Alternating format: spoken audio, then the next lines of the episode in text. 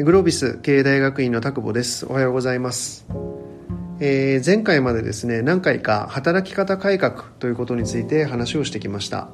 そしてその中で、えー、生産性を高めるために自分のアウトプット力を高めましょう。そのためには学ぶことが重要なんですということをお話をさせていただいてきました。で今回からはですねえー、じゃあどうやったら効率的に学べるのかというようなことについてお話をしていきたいなというふうに思っています。まあ、本屋さんとかに行くとですねたくさん本があって例えば論理思考力とか例えば数字力とかいろんななんとか力高めましょうみたいな本があるわけですけどもこれって何かというとどんな能力を高めるべきですよっていうまあ言ってみればホワットの話なんですよねコミュニケーション能力とか交渉力とかこういう力が必要だってそういう話ですでも実はほとんど世の中に存在していないのがどうやったらじゃあその能力が身につくのかどういうふうに学べば効率化できるのかみたいな学び方に関する本というのは世の中に実はほとんどないということに何年か前に気がつきました。まあ一番よくあるのは読書法の本というのは世の中に結構出てたりもするんですけども、まあ、読書以外の学び方の本というのは実はあんまり出ていないということなんですよね。それで今から何年か前にですねえー、東洋経済新報社さんからグロービス流ビジネス勉強力という本を出させていただきました。これも27歳からの MBA というシリーズで作った本なんですけども、えー、こここからしばらくですねこの本で議論させていただいたことについて、えー、かいつまんでお話をしてみたいなというふうに思っていますで今日はそれの1回目になるので、えー、全体像について議論してみたいなと思うんですけども、えー、学ぶっていうことを考えた時にですね私は最も大事なことというのはご自身のキャリアみたいなことについてイメージを持つということだと思っています。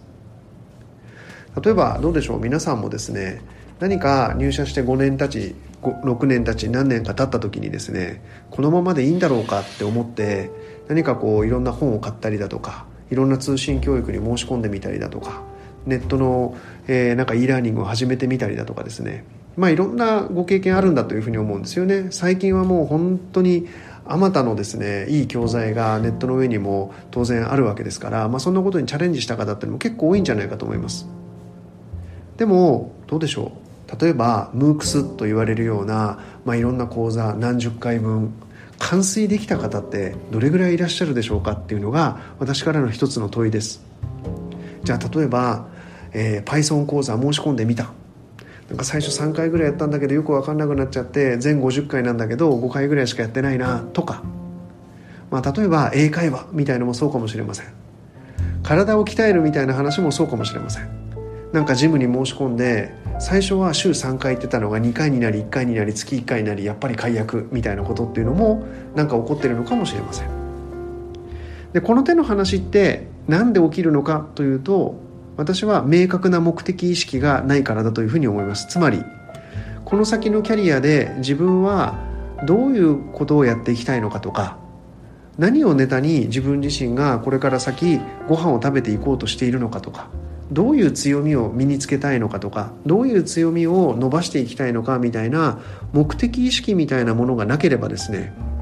やっぱりどんなに勉強しようと思っていても途中でめげてしまったりだとか途中で投げてしまったりするってことが結構やっぱり頻繁にあると思うんですよね。でそうなると急がば回れです。何か例えばグローバル化だから英語と飛びつく前にそもそも自分は英語を使うような仕事に取り組んでいきたいのか。そこを考えない限りにおいてはですねなんとなく英語をやるなんとなく何かをやるみたいな話になって多分うまくいかないんだろうというふうに思います。なので学びを進めていく一丁目一番地最も大事なことというのはちゃんと自分自身がこれから描きたいキャリアを見定めるということになります。でそのキャリアを見定めればしっかり学ぶべきもののフォーカスが定まりちゃんとインプットすることができるでしょう。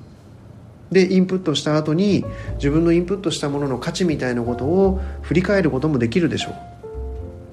振り返って整理をしてアウトプットをする。例えば人に話をするとかブログに書くとかフェイスブックに書くとかいろんな方法あると思いますがアウトプットすることもできるでしょう。そしてアウトプットすればあれはこうだったよああだったよという感想をもらったりフィードバックを受けたりとかすることもできます。